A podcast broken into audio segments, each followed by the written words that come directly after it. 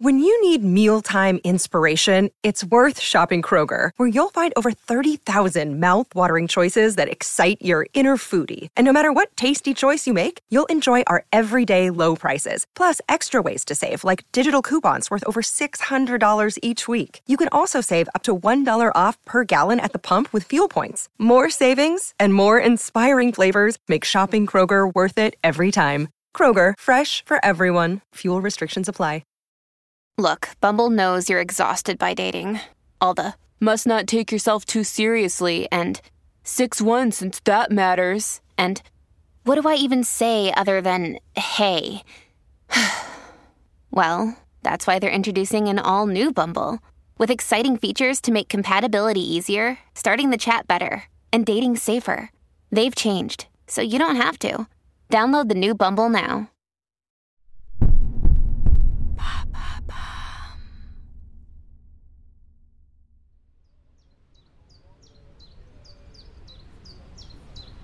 17 juillet 1979.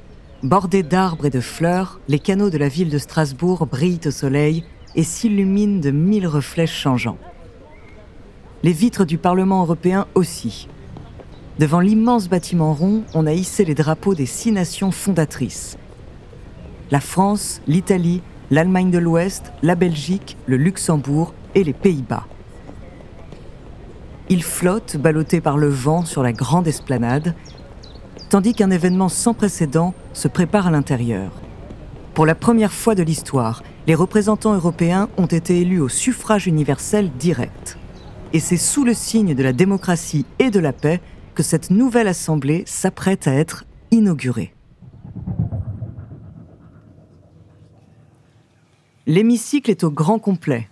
410 députés, réunis pour l'occasion, attendent avec impatience le début de la séance. Et après quelques minutes de silence, une femme finit par s'approcher de l'estrade. Elle monte à la tribune sous les regards bienveillants de ses pairs, ajuste ses lunettes et scrute l'assistance d'un œil plein de malice et de solennité mêlée. En tant que doyenne, c'est à elle que revient l'honneur de prononcer les premiers mots. Elle a 86 ans, tout dans son attitude impose le respect. L'élégance de sa tenue d'abord, une simple robe bleu marine rehaussée par un collier de perles dorées, et puis l'impressionnante médaille des grands officiers de la Légion d'honneur qu'elle porte agrafée à la poitrine. Mais c'est lorsqu'elle prend la parole que son charisme se déploie pleinement dans le vaste amphithéâtre. Elle a ce grain que seule la vieillesse et des années d'expérience confèrent à la voix.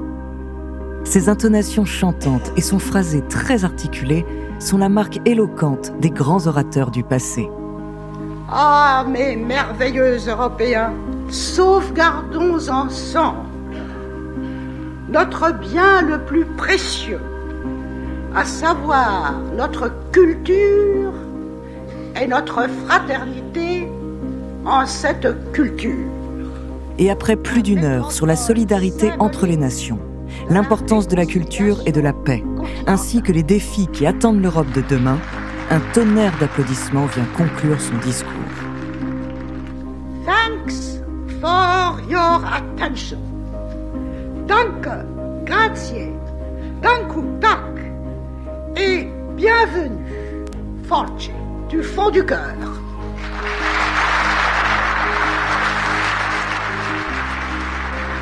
Ce moment historique de juillet 1979 est l'acte de naissance d'un nouveau Parlement européen. Mais en réalité, cela fait des décennies que cette femme se bat pour la fraternité entre les peuples, au point de recevoir le surnom de grand-mère de l'Europe.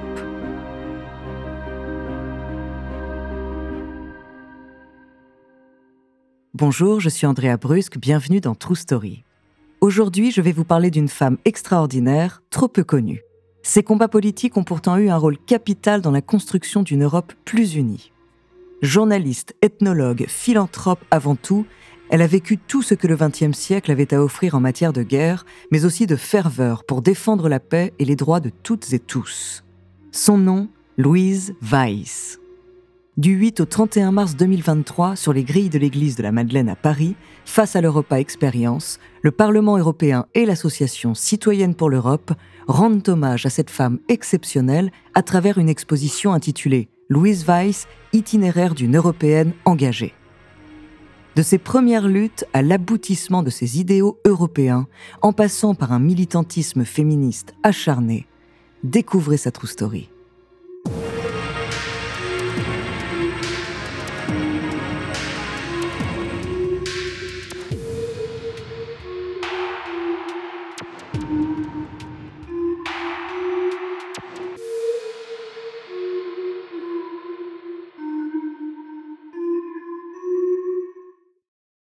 Louise Weiss naît en 1893 dans une famille d'origine alsacienne.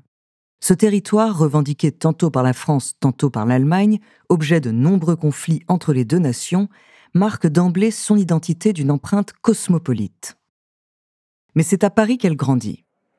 Contre l'avis de son père, elle décide de poursuivre ses études.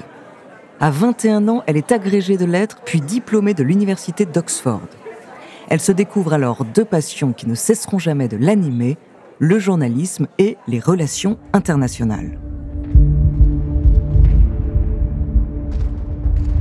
Entre 1914 et 1918, Louise Weiss s'engage comme infirmière dans un hôpital pour soldats et assiste aux premières loges aux horreurs de la guerre. Profondément marquée par le conflit, elle décide quelques mois avant l'armistice de fonder une revue, l'Europe Nouvelle ce sera le point de départ d'une pensée moderne de l'Europe.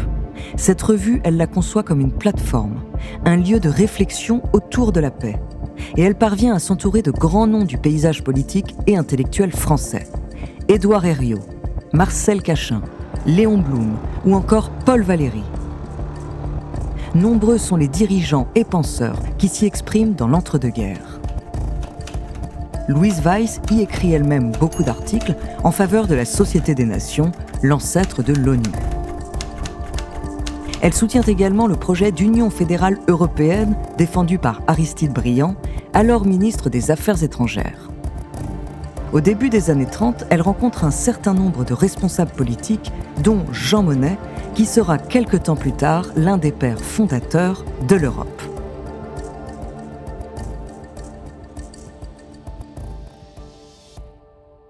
Mais la montée du nazisme et l'accession au pouvoir d'Adolf Hitler en 1933 brisent ses espoirs d'un rapprochement franco-allemand. Elle quitte donc sa propre revue en 1934 pour se diriger vers un autre combat, le droit de vote des femmes.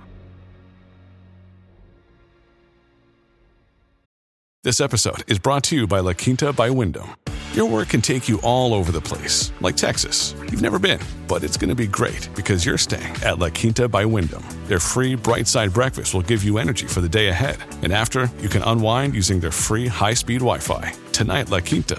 Tomorrow, you shine. Book your stay today at lq.com. Au milieu des années 30, une bonne partie des pays d'Europe ont déjà accordé aux femmes le droit de s'exprimer par les urnes. Mais pas la France. Inspirée par les suffragettes anglaises et américaines, Louise Weiss décide donc de fonder une association, la Femme Nouvelle, dont les méthodes et les actions militantes pour conquérir ce droit fondamental se veulent plus modernes, radicales et originales.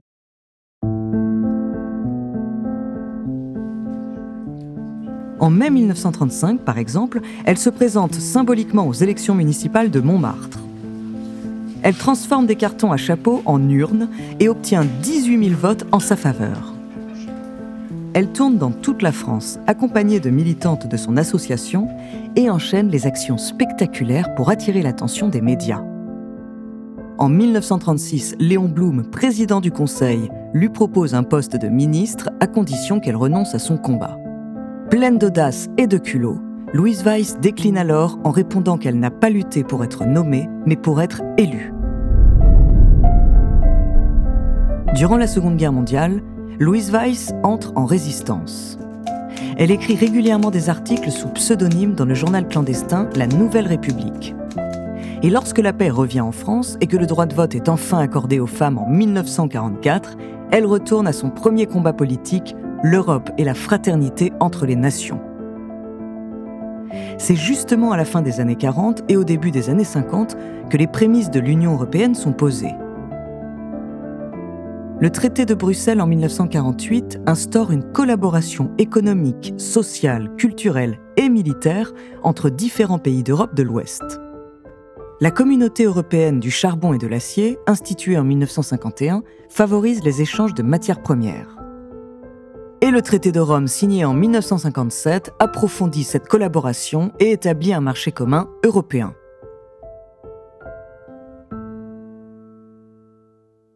Cependant, Louise Weiss ne participe pas à ce moment charnière de l'histoire. Elle suit de près cet élan européen et écrit à de nombreuses reprises à Jean Monnet pour proposer ses services. Mais ses lettres restent sans réponse. En cause des divergences idéologiques peut-être. Pourtant, 30 ans plus tôt, Louise Weiss avait déjà ouvert les pages de sa revue aux penseurs d'une Europe nouvelle. Durant ces années-là, elle voyage, curieuse de découvrir d'autres cultures et d'autres peuples. Pendant près de 15 ans, elle réalise plus de 30 films documentaires ethnographiques aux quatre coins du globe.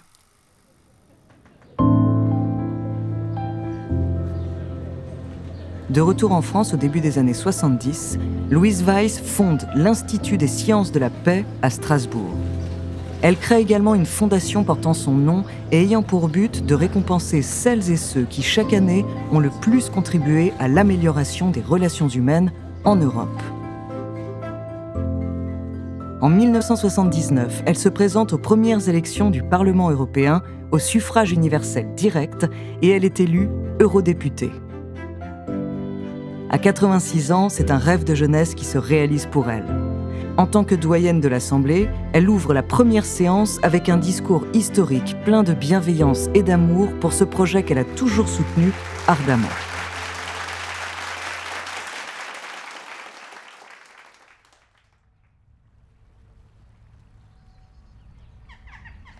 Les dernières années de sa vie, Louise Weiss les passe à Conflans-Sainte-Honorine, dans les Yvelines. Depuis la terrasse de sa maison, elle observe le va-et-vient des péniches sur l'Oise. Ses balcons sont fleuris et du lierre grimpe jusqu'aux fenêtres. Elle jardine, chapeau de paille sur la tête, toujours élégamment vêtue, mais jamais trop apprêtée. Ici, elle n'est que la bonne dame de Conflans, comme elle aime à s'appeler. Elle mène une vie simple, presque anonyme, entourée de chats et de chiens dont elle apprécie la compagnie. Un peu de terre sous les ongles, la fraîcheur d'une limonade, un rayon de soleil qui filtre sous la porte.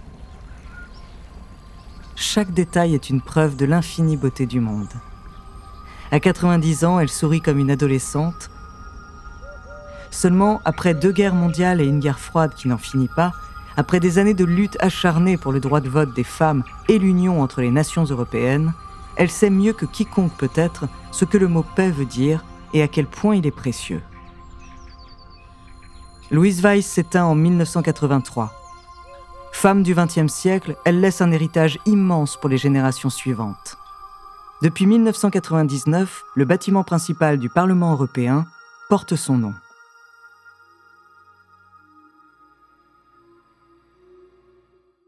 Merci d'avoir écouté cet épisode de True Story écrit par Ellie Oliven, réalisé par Célia Brondeau et Antoine Berry-Roger. Si cet épisode vous a plu, n'hésitez pas à laisser des commentaires et des étoiles sur vos applis de podcast préférés.